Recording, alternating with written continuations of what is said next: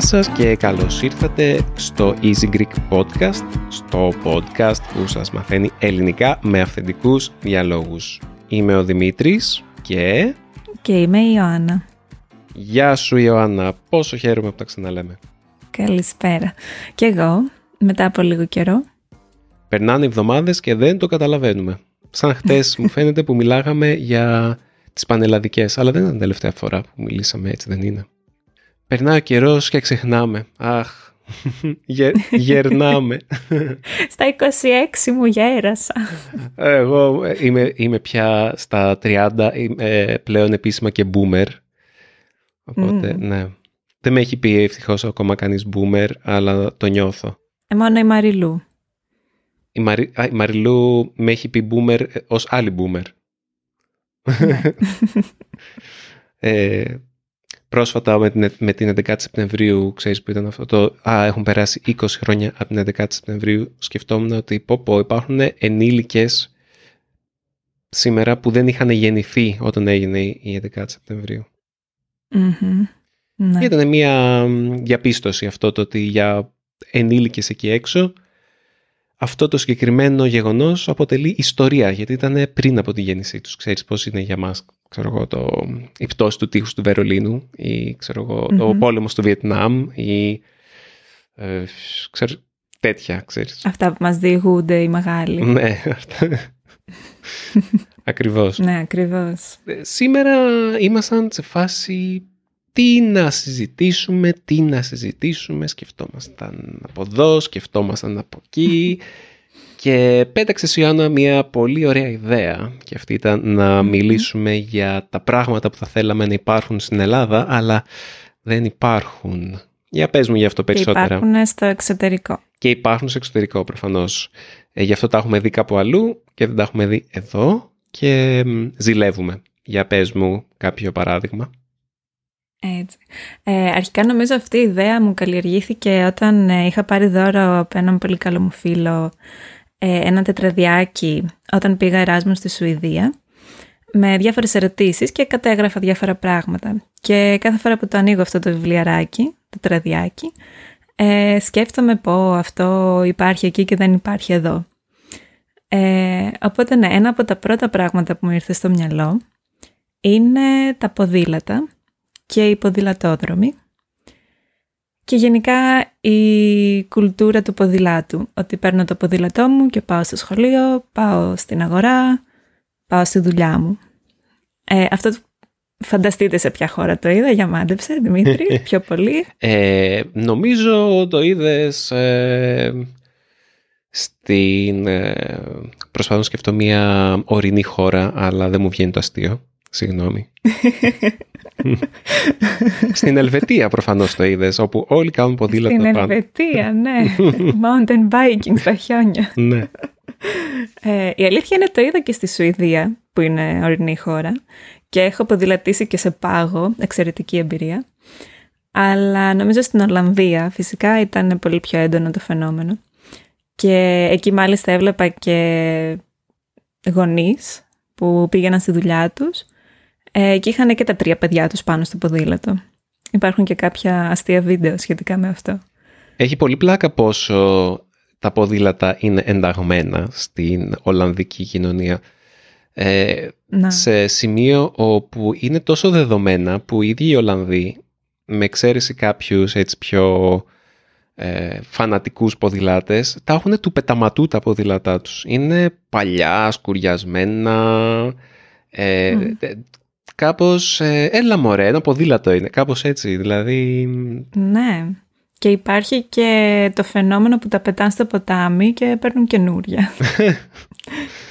ε, ναι, εδώ για παράδειγμα υπάρχουν, προφανώς και υπάρχουν Έλληνες ποδηλάτες, εδώ άμα είσαι ποδηλάτης, βλέπω συνέχεια ποδηλάτες οι οποίοι έχουν ποδήλατα που κάνουν 2.000 ευρώ, ή ξέρω εγώ φοράνε αυτά τα κολάντα κολλητά, τα αθλητικά και πάνε για ποδηλασία. Ναι, πλήρως εξοπλισμένοι. Ναι, δηλαδή είναι ποδηλάτες, αλλά είναι ποδηλάτες. Δεν είναι παίρνω το ποδήλατό μου. Δηλαδή είναι κάτι, είναι χόμπι για αυτούς. Ενώ στην ναι. Ολλανδία είναι, πώς έχω εγώ το, το αυτοκίνητό μου είναι ένα παλιό σάξο το οποίο το έχω κληρονομήσει από τη μάνα μου, το οποίο είναι πάντα βρώμικο και το έχω, είναι 20 χρονών αυτοκίνητο. Κάπως έτσι είναι το αντίστοιχο στην Ολλανδία για τα ποδήλατα. Είναι αυτό που χρησιμοποιούμε για να κάνουμε τη δουλειά μας, ας πούμε. Ναι. Βέβαια, εντάξει, εγώ δεν είδα τόσο πολύ αυτή την πλευρά, γιατί ίσως αυτό ισχύει πιο πολύ στους νέους. Και εγώ έβλεπα πιο πολύ τους γονείς με τα παιδιά τους στο σχολείο. Και ναι, έβλεπα δηλαδή και στην πόλη όταν πήγαινα άτομα που πήγαιναν στη δουλειά τους με το κουστούμάκι τους πάνω στο ποδήλατο και τα παιδιά, τους μαθητές μου που ήταν, ξέρω εγώ, ένα 20 μέτρα ή στο ύψος και είχαν ένα ποδήλατο που θα μπορούσα να κάνω κι εγώ. ε, οπότε ναι, από την αρχή και τα μικρά του νηπιαγωγείου που έμπαιναν πάνω σε κάτι κουτάκια, δοχεία συνδεδεμένα με τα ποδήλατα των γονιών. Ήταν πολύ ωραία. Τα οποία είχαν και αδιάβροχο φυσικά γιατί, για την περίπτωση της βροχής. Και ναι, από την πρώτη δημοτικού έχουν το μικρό τους ποδηλατάκι και πηγαίνουν. Δηλαδή από τόσο μικρά υπάρχει στη ζωή τους το ποδήλατο. Μιλώντας για τη Σουηδία, ε, εγώ είχα κάνει εράσμο στη Δανία Οπότε και εκεί έχει πάρα πολλά ποδήλατα και είχα καταφέρει να μου κλέψουν το ποδήλατο που είχα νοικιάσει για το εξάμεινο στο Εράσμους τη δεύτερη μέρα. Oh, τι ατυχία. ναι, εντάξει, δεν είναι ακριβώς ατυχία. Απλά το παράτησα κάπου και το ξέχασα κάπου και μετά γύρισα και δεν ήταν εκεί. Και ήμουνα, okay. α, ωραία. Ε, στην, στο Εράσμους μου ήταν η πρώτη φορά που συγκατοίκησα. Και αυτό βέβαια έχει αλλάξει τα τελευταία χρόνια, αλλά όταν εγώ ήμουν φοιτητής, πολύ λίγοι φοιτητές είχαν συγκατοίκους. Δεν υπάρχει τόσο ή δεν υπήρχε τόσο πολύ η κουλτούρα της συγκατοίκησης στην Ελλάδα. Αλλά εσύ μου έχεις πει ότι είχες συγκατοίκους. Ναι, εγώ κυρίως ε, μία φορά έχω ζήσει μόνο μου για κάποιους μήνες, μάλλον όχι, δύο φορές για κάποιους μήνες και όλες τις υπόλοιπες φορές ήμουν με συγκάτοικο ή συγκάτοικους. Στη Θεσσαλονίκη μιλάμε Νομίζω τα τελευταία χρόνια, ναι, στη Θεσσαλονίκη, τα τελευταία χρόνια χρειάζεται λόγω εξόδων που θες να μοιραστείς. Αλλά δεν είναι, νομίζω οι περισσότεροι το, το κάνουν για οικονομικούς λόγους και όχι επειδή τους αρέσει να μένουν με συγκάτοικους. Ναι, εγώ μένα ας πούμε μου αρέσει η κουλτούρα της συγκατοίκησης και πάντα δηλαδή ήθελα να μένω με ανθρώπους γιατί έβλεπα κάτι το ρομαντικό σε αυτό. Ίσως να είμαι επηρεασμένος από ταινίες ή σειρές, αλλά μου άρεσε η ιδέα του να έχεις κάποιον στο ίδιο σπίτι όπου μπορεί να είναι και φίλος σου ή να κάνετε πράγματα μαζί ή να είναι κάποιος εκεί όπου μπορεί να φάτε μαζί κάτι, να παίξετε ένα επιτραπέζιο. Ναι, φυσικά. Ε, αυτό βέβαια δεν παίζει πάντα, γιατί μπορεί να, να είναι ένας συγκάτοικος ο οποίος ε, δεν θέλεις να τον βλέπεις μπροστά σου. Σου δημιουργεί προβλήματα. Ναι. ναι, τα έχουμε ζήσει και αυτά. Δεν είναι απαραίτητο ότι θα είστε και κολλητάρια, ας πούμε, κολλητοί φίλοι. Αλλά πάντα εγώ το έβλεπα ως κάτι το ρομαντικό και μάλιστα σε κάτι, κάτι μεγάλα σπίτια που υπήρχαν στη Μυτιλίνη τα έβλεπα και έλεγα πω πω αυτό θα ήταν τέλειο έτσι να, να το πάρω με κάποιους φίλους μου και να μείνουμε όλοι μαζί εκεί μέσα. Αλλά κανείς από τους mm. φίλους μου δεν ήθελε να συγκατοικήσει, ήταν όλοι. ναι. Και έμεινα μόνος μου. ναι. Κατάλαβα. Ε, κάτι άρθρο, άλλο μου ήρθε στο μυαλό που δεν είμαι βέβαια σίγουρη, οπότε θέλω και τη δική σου άποψη. Είναι για το πόσο κλέβουνε. Μου ήρθε η ιδέα σχετικά με τα ποδήλατα, γιατί Νομίζω στην Ελλάδα, ειδικά για το ποδήλατο, αλλά γενικά θα φοβηθώ να το κλειδώσω έξω και να το αφήσω όλη νύχτα, ακόμα και σε μικρή πόλη. Ενώ στο εξωτερικό, σε μικρή πόλη, εντάξει δεν λέω τώρα στο Άμστερνταμ και στο Παρίσι, ε, σε μικρή πόλη το κάνω άνετα και νιώθω ότι δεν θα το πειράξει κανείς. Πιστεύεις ότι υπάρχει αυτός ο φόβος του κλεψίματος πιο έντονος στην Ελλάδα; Εγώ έχω λίγο την αντίθετη εμπειρία. Mm, δηλαδή, ναι, στην Αθήνα με έχουν, όσες φορές με έχουν κλέψει ήταν πάντα επειδή έκανα εγώ βλακεία. Μια φορά στην Ομόνια, για παράδειγμα, μου είχαν κλέψει το κινητό χωρίς να το καταλάβω επειδή το είχα αφήσει σε μια εξωτερική τσέπη της τσάντας μου. Να, το είχα okay. αφηρημένος, το είχα βάλει εκεί και μετά ήμουν πάνω στις κυλιόμενες σκάλες Και όταν γύρισα να το πάρω από εκεί δεν ήταν πια εκεί. Και ναι, κάποιος μου το πήρε στις κυλιόμενες σκάλες, εκεί που είναι η πολυκοσμία όταν κατεβαίνεις ε, το μετρό στην ομονια Αλλά στη Δανία, για παράδειγμα, πάλι, με είχαν κλέψει τρεις φορές και τις δύο ήταν κάπως ε, περίεργο. Δηλαδή, εντάξει, μου πήραν το ποδήλατο, μου είχαν πάρει ένα MP3. Δεν ήταν εύκολο δηλαδή να σε κλέψουν, δεν τους βοήθησες; Όχι. Ε, ε, μου είχαν πάρει ένα MP3 player μέσα από ένα jean buffan μου. Μου είχαν πάρει μέσα από το buffan το MP3 player. Ε, και μου είχαν πάρει, άκου τώρα, είχα πάει σε μία σάουνα με κάτι φίλους και, ε, και ήταν κάπως, έπρεπε να είσαι μέλος στο κλαμπ αυτού του, αυτής της σάουνας, δηλαδή έπρεπε να είσαι μέλος για να μπορείς να μπεις μέσα. Και κάποιος ε, είχε, είχε πάρει το πορτοφόλι μου, είχα, είχα αφήσει τα ποδητήρια το πορτοφόλι μου στην σάουνα. Κάποιος είχε μπει μέσα, είχε πάρει το πορτοφόλι και είχε πάρει μόνο τα ψηλά, αλλά είχε αφήσει όλα τα άλλα. Ήθελα να βγάλει ένα εισιτήριο, βρε αδερφέ. ναι, και μου είχε φανεί πάρα πολύ περίεργο αυτό το περιστατικό τότε.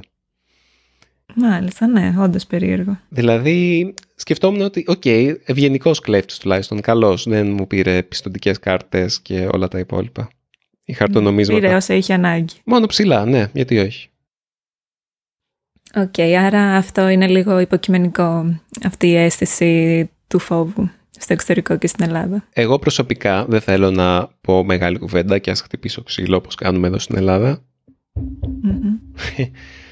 ε, αλλά δεν νιώθω, ίσως είναι τα μέρη που έμενα πάντα στην Αθήνα, δεν έχω νιώσει μεγάλο κίνδυνο σχετικά με ναι. κλοπή.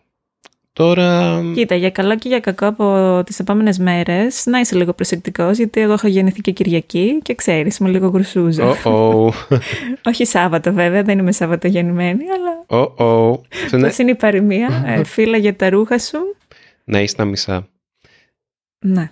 Ε, εξήγησέ μας λίγο αυτό τώρα που το ανέφερες. Τι είναι η, η Σαββατογεννημένη, γιατί το αναφέρεις; Είναι εκπομπή στο, στο κανάλι της τηλεόρασης. Ε, ναι, δεν ξέρω πολλά. Απλώς υπάρχει η θεωρία ότι αν γεννηθεί το Σάββατο ειδικά, αλλά νομίζω και για την Κυριακή το λένε, αλλά για το Σάββατο υπάρχει και η λέξη Σαββατογεννημένος ή γεννημένη, ότι είσαι γρουσούζης ή γρουσούζα, που σημαίνει ότι αν αναφέρεις κάτι κακό ή δυσάρεστο, όπως εγώ τώρα για, το, για την κλοπή, ε, αυξάνει τις πιθανότητες να συμβεί αυτό. Σε κάποιον άλλον κυρίως νομίζω. Σε αυτόν που το είπες. Σωστά τα λέω. Ναι, είναι όπως ε, κάπως παρόμοιο με το ότι οι άνθρωποι με γαλάζια μάτια ματιάζουν πιο πολύ. Ναι, κάτι τέτοιες δοξασίες. είναι ένα χαρακτηριστικό σου με το οποίο γεννιέσαι, το οποίο κάπως σε κάνει πιο, ε, πιο ικανό με τη μαύρη μαγεία. Ναι. εγώ, και εγώ είμαι γεννημένος Κυριακή. Δεν ξέρω όμως τώρα άμα παίζει ρόλο, όπως ανέφερες και εσύ πριν. Εντάξει, άρα ο ένας αναιρεί τον άλλον, ας το πούμε έτσι. Μακάρι. Εγώ θα, θα φυλάω τα ρούχα μου πάντως για να έχω τα μισά και θα κλειδώνω όλες μου τις πόρτες και το ποδήλατό. Έτσι. λοιπόν, τι άλλο μας λείπει στην Ελλάδα; Νομίζω τα πάρκα στις μεγάλες πόλεις. Mm, αν και στη Θεσσαλονίκη που ήμουνα τώρα, πριν λίγες μέρες. Τι θα πεις για τη Θεσσαλονίκη που έχει πάρκο με, με, με δέντρα στη Θεσσαλονίκη; Ε, στο κέντρο ένιωσα ότι είχε πιο πολύ πράσινο από ότι στην ε, Αθήνα στο κέντρο. Καλά, μιλάμε και για δύο διαφορετικά μεγέθη κέντρου. Αλλά εγώ στη Θεσσαλονίκη, μάλλον τη Θεσσαλονίκη την είχα ως παράδειγμα πόλης που δεν έχει πράσινο πέρα από το βουνό που έχει Ξέχασα το όνομα. Ε, Όχι το Σέιχσου, αυτό είναι άλλο. Ναι, το, το Σέιχσου. Α, okay. ε, και από κάτι μικρά παρκάκια σε γειτονιές, αλλά δεν έχει ας πούμε κάτι άλλο στο κέντρο, μόνο να πας προς τα έξω. Θα σου πω, ε, εγώ δεν νιώθω ότι μας λείπει το πράσινο. Δεν έχουμε την κουλτούρα του να μένουμε έξω στο πράσινο και να κάνουμε πράγματα στα πάρκα. Σε φάση ναι, το καλύτερο που μπορούμε να κάνουμε ή ο περισσότερος κόσμος είναι να πάει έξω στο πάρκο και να πιει τον καφέ στο πλαστικό που πήρε από το γωνιακό καφέ της γειτονιάς του. Δεν υπάρχει όμως ότι θα πάμε για πικνίκ ή ότι θα πάμε να παίξουμε παιχνίδια στο γρασίδι ή ξέρω τέτοια πράγματα που κάνουν έξω. Που υπάρχουν παιχνίδια, συγκεκριμένα παιχνίδια που παίζει στο πάρκο, για παράδειγμα. Ε, αυτό το είχα δει στη Σουηδία και είχα συγκλονιστεί γιατί σε ένα φεστιβάλ που έχουν εκεί ε, μαζεύεται όλος ο κόσμος, έχουν κάποιο τελετουργικό και ξεκινάνε από τις 8 το πρωί ας πούμε, πηγαίνουν στο πάρκο με σαμπάνια παρακαλώ το πρωί. Και αρχίζει το τελετουργικό. Και κατά το μεσημέρι που έχουν ξυπνήσει και οι υπόλοιποι βλέπεις απλά απλώς κόσμο παντού ε, σε κάτι τεράστιους χώρους με πράσινο να παίζουν, να πίνουν, κάποιοι είχαν μουσική, κάποιοι είχαν τις κουβέρτες τους, οπότε είναι ακριβώς αυτό που λες για παιχνίδια και πικνίκ και τα λοιπά. Αυτό νομίζω ότι υπάρχει γενικά στις χώρες ε, του νότου όπου έχουμε περισσότερο ήλιο. Είναι αυτό που λένε ότι άμα έχεις, κά... άμα έχεις πολύ από κάτι δεν το εκτιμάς τόσο πολύ. Ε, βέβαια και στη Βουλγαρία που έχω πάρει και τις φορές τον τελευταίο καιρό που έχουν ένα μεγάλο πάρκο στο κέντρο πάλι βλέπεις ότι πηγαίνει κόσμος. Οπότε ίσως έχει να κάνει και με το ότι σε κάποιες πόλεις δεν έχουμε το πράσινο ναι μεν έχουμε φύση έξω και βουνά και τα λοιπά για εκδρομές, αλλά ναι, κάτι πιο αστικό, κάτι πιο πολύ σε αστικό πράσινο, εμένα μου λείπει μερικές φορές. Στην Αθήνα έχουμε πράσινο σε πολλά μέρη, δηλαδή σε μέρη όπου υπάρχει το πράσινο, ο κόσμος πηγαίνει. Απλά το τι κάνεις στο ναι. πράσινο είναι αυτό. Δηλαδή αυτό αναρωτιέμαι. Ναι, δύο σκέλη λοιπόν. Ναι. Υπάρχει πράσινο και τι κάνουμε στο, στο γρασίδι. Επίσης, ένα πράγμα το οποίο δεν έχουμε στην Ελλάδα και είναι αναπτυγμένο στο εξωτερικό και θα ήθελα να υπάρχει στην Ελλάδα, αλλά αυτό βέβαια πιάνω ένα πολύ μεγάλο θέμα, είναι ένα αξιοπρεπές σύστημα ανακύκλωσης. ναι, διαχείριση απορριμμάτων συγκεκριμένα ανακύκλωση, γιατί τάξη διαχείριση απορριμμάτων, αυτό που κάνουμε ούτως ή άλλως με τα, με τα σκουπίδια είναι τα, τα θάβουμε και τα καίμε μαζί με όλη την, ε, όλα τα ανακυκλώσιμα υλικά.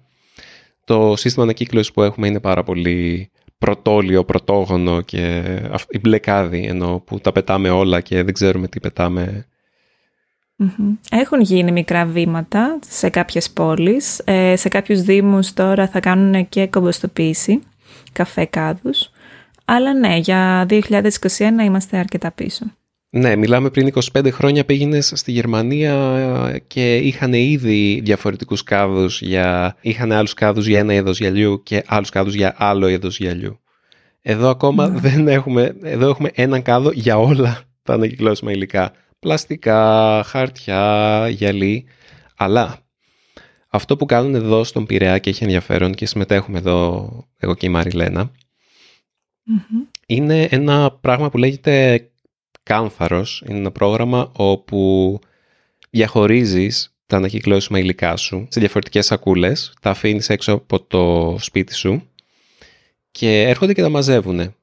Και σου... ε, όπως γίνεται και στο εξωτερικό. Σε κάποιες πόλεις αφήνεις έτσι τα σκουπίδια έξω και τα παίρνουν. Η διαφορά με αυτό είναι ότι είναι ένα σύστημα επιβράβευσης. Ε, mm. Πώς λέγεται αυτό, είναι ένα ανταποδοτικής ανακύκλωσης, όπου ναι. έχεις ένα ξεχωριστό QR code εσύ για κάθε ένα κωδικό QR ανάλογα με το είδος των σκουπιδιών που αφήνεις, δηλαδή είναι ένας κόκκινος κωδικός για πλαστικά, είναι ένας κίτρινος για χαρτιά, ξέρω εγώ, και κολλάς αυτά τα αυτοκόλλητα που σου έχουν δώσει από τον Δήμο, τα οποία είναι μοναδικά για το όνομά σου, πούμε, για να ξέρουν ποιος είναι αυτός που έχει αφήσει τα σκουπίδια, και μετά ανάλογα με το βάρος των ανακυκλώσιμων υλικών που αφήνεις, κερδίζεις και πόντους που μπορείς να εξαργυρώσεις στην αγορά της πόλης. Μάλιστα, πολύ ενδιαφέρον. Είναι πολύ ενδιαφέρον. Ε, το κάνουμε εδώ και κάποιους μήνες ε, εδώ με τη Μαριλένα. Δεν έχω κοιτάξει πόσα κιλά έχουμε μαζέψει και τι ακριβώς μπορούμε να εξαργυρώσουμε. Υποψιάζουμε ότι δεν θα είναι και πολλά αυτά που θα μπορούμε να αγοράσουμε με τους πόντους μας, αλλά δεν πειράζει. Είναι σαν παιχνίδι και μου αρέσει η διαδικασία. Ναι. Εγώ πρόσφατα ανακάλυψα στο Δήμο που μένω ότι έχει κάτι quiz και άρθρα και βίντεο στο διαδίκτυο που αν παρακολουθήσεις κερδίζεις πόντους σχετικά με την ανακύκλωση. Ε, και μετά μπορείς επίσης να εξαργυρώσεις τους πόντους σε διάφορα μαγαζιά. Πολύ ενδιαφέρον επίσης. Ε, βέβαια εντάξει είναι λιγότερο ουσιαστικό από αυτό που λες εσύ. Και... Αλλά είναι κάτι, είναι μια πρόθεση της ε, ανακύκλωσης ως αντίληψη. Πώς ξέρουν ότι το είδες πραγματικά και δεν... Ε, δεν το ξέρουν, απλά πατάς το play, δηλαδή άμα δεν θες να το δεις, το πατάς, ε, πατάς την αναπαραγωγή, περιμένεις ένα λεπτό και κερδίζεις τον πόντο. Αλλά ναι, θέλω να πω, δεν είναι, γι' αυτό λέω, δεν είναι ουσιαστικός τρόπος, γιατί πολλοί μπορεί να κλέψουν, αλλά είναι κάτι, γιατί το έχουν κάνει και σε σχολεία, που φαντάζομαι εκεί, αν το εντάξει σε μια τάξη, βλέπεις όντως τα βίντεο και διαβάζεις τα άρθρα. Οπότε ναι, είναι μια προώθηση μικρή. Είναι μια αρχή μάλλον.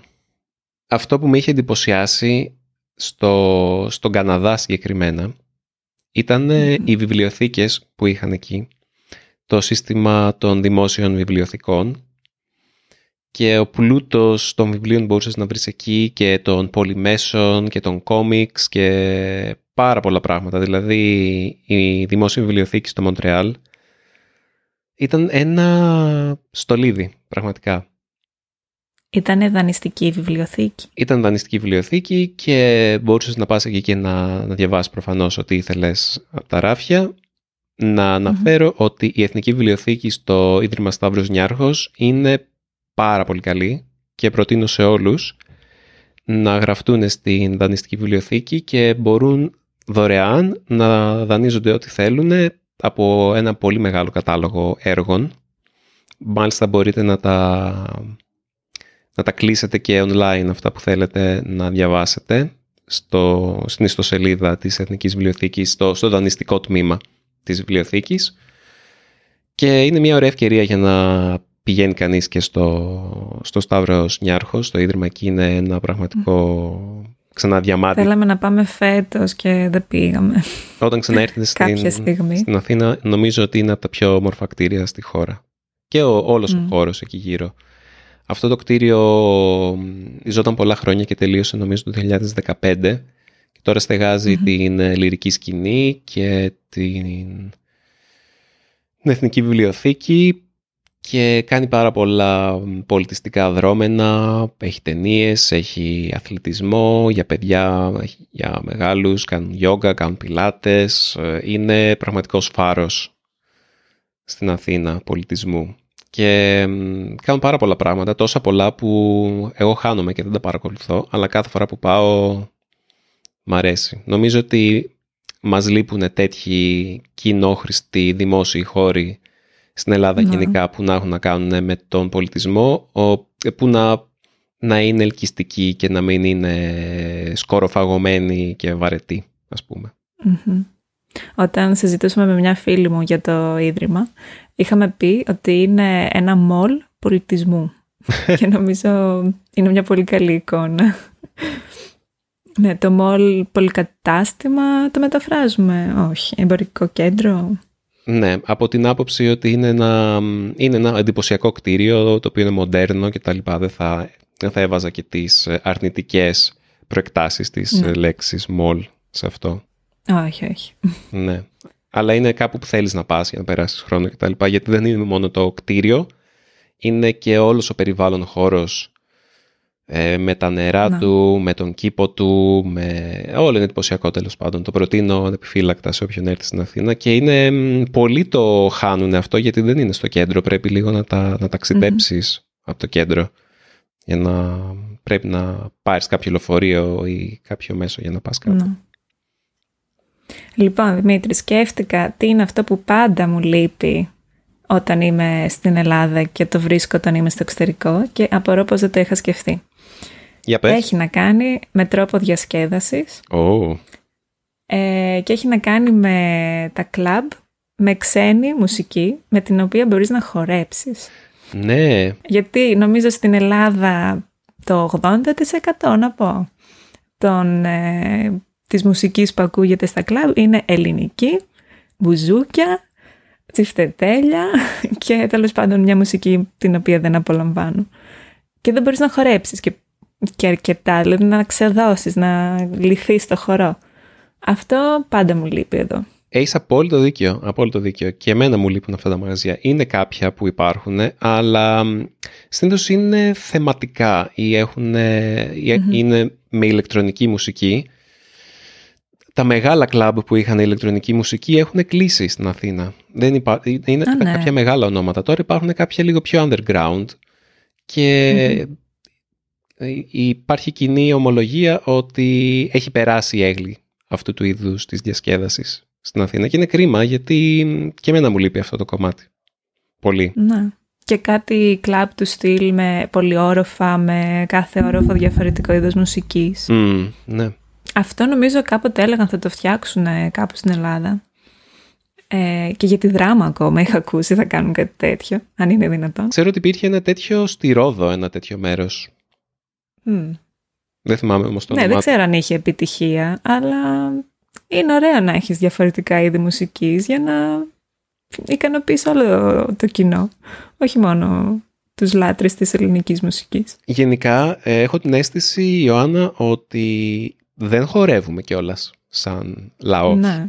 Δηλαδή, ενώ έχουμε την φήμη των χορευταράδων με ελληνικούς χορούς. Χορεύουμε κάποια, δηλαδή ζεμπέκικα και παραδοσιακού στα γλέντια. Ναι. Αλλά στο, στο να βγεις έξω ένα βράδυ να χορέψεις, εκεί είναι το θέμα. Ναι, δεν. Οι περισσότεροι, άμα πάρεις έναν μέσο Έλληνα, ας πούμε, ε, δεν χορεύει.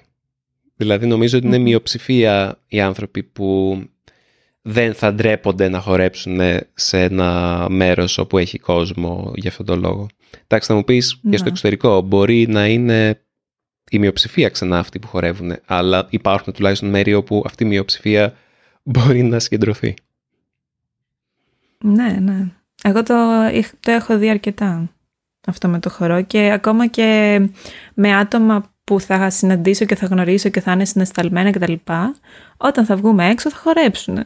Δεν βγάλουν έναν άλλον αυτό. Ναι, και εγώ είμαι σε αυτήν την κατηγορία και το είχα ζήσει πολύ έξω και στη Βουλγαρία υπήρχαν τέτοια μέρη και στη Δανία και σε άλλες ε, χώρες. Οπότε εσείς που μας ακούτε, που έχετε τα λεφτά να επενδύσετε και να ανοίξετε τέτοιους χώρους, σας περιμένουμε. έχετε τουλάχιστον δύο πελάτες. Έτσι, έτσι. Ωραία, κάπου εδώ φτάνουμε στο μισάωράκι μας που προσπαθούμε τελευταία να μην το περνάμε. Για άλλη μια φορά δεν έχουμε πρόταση της εβδομάδας. Εγώ μάλλον η πρόταση της εβδομάδας μου είναι αυτή που ανέφερα το Ίδρυμα Σταύρος Νιάρχος και συγκεκριμένα η δανειστική βιβλιοθήκη το δανειστικό τμήμα της Εθνικής Βιβλιοθήκης θέλω να πω. ειναι κάτι που για, αυτού, α, για αυτούς που μας ακούνε στην Ελλάδα, δεν ξέρω, στην Ελλάδα ή στην Αθήνα. Στην Αθήνα θα πω, για το εκμεταλλευτείτε. Δεν έχω κάποια πρακτική πρόταση. Αν θα έλεγα κάτι θα ήταν αυτό που ξεκίνησα, ότι όταν ταξιδεύετε είναι πολύ όμορφο και ωφέλιμο ίσως στο μέλλον να κρατάτε ένα ημερολόγιο ταξιδιού που θα καταγράφετε τις πρώτες σας εντυπώσεις. Πολύ ωραία ιδέα. Το έχω κάνει όταν ήμουν πολύ πιο μικρός στα πρώτα μου ταξίδια, όταν ήμουν 18-20 χρονών, το έκανα. Όταν ήταν τα πρώτα ταξίδια που ήταν τα πιο εντυπωσιακά και τα πράγματα που έκανες για πρώτη φορά. Τα έχεις ξαναδιαβάσει, όντας μεγάλος; Τα έχω ξαναδιαβάσει, ναι, ναι, ναι, ναι. Και ήταν ωραία. Το πρόβλημα είναι ότι όσο μεγαλώνεις, κάπως ε, τα πράγματα δεν σε εντυπωσιάζουν τόσο πολύ πια και άρα δεν νιώθεις ότι αξίζει να τα καταγράψεις. Αλλά αυτό είναι μεγάλη παγίδα, βλακεία στον εγκέφαλο επίσης. Ναι. Εγώ δεν συμφωνώ με αυτό, αλλά θα τα πούμε σε άλλο επεισόδιο. Ναι, μπορούμε να κάνουμε ένα επεισόδιο για το πώς ταξιδεύουμε και πώς μας αρέσει να ταξιδεύουμε.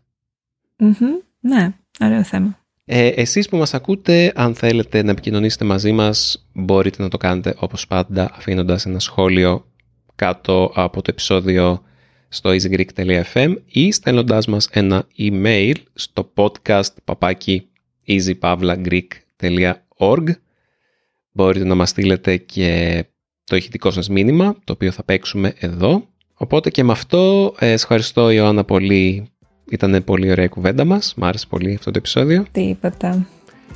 Και τα λέμε πάρα πολύ σύντομα. Τα λέμε να περνάτε όμορφα. Γεια χαρά σε όλους και όλες.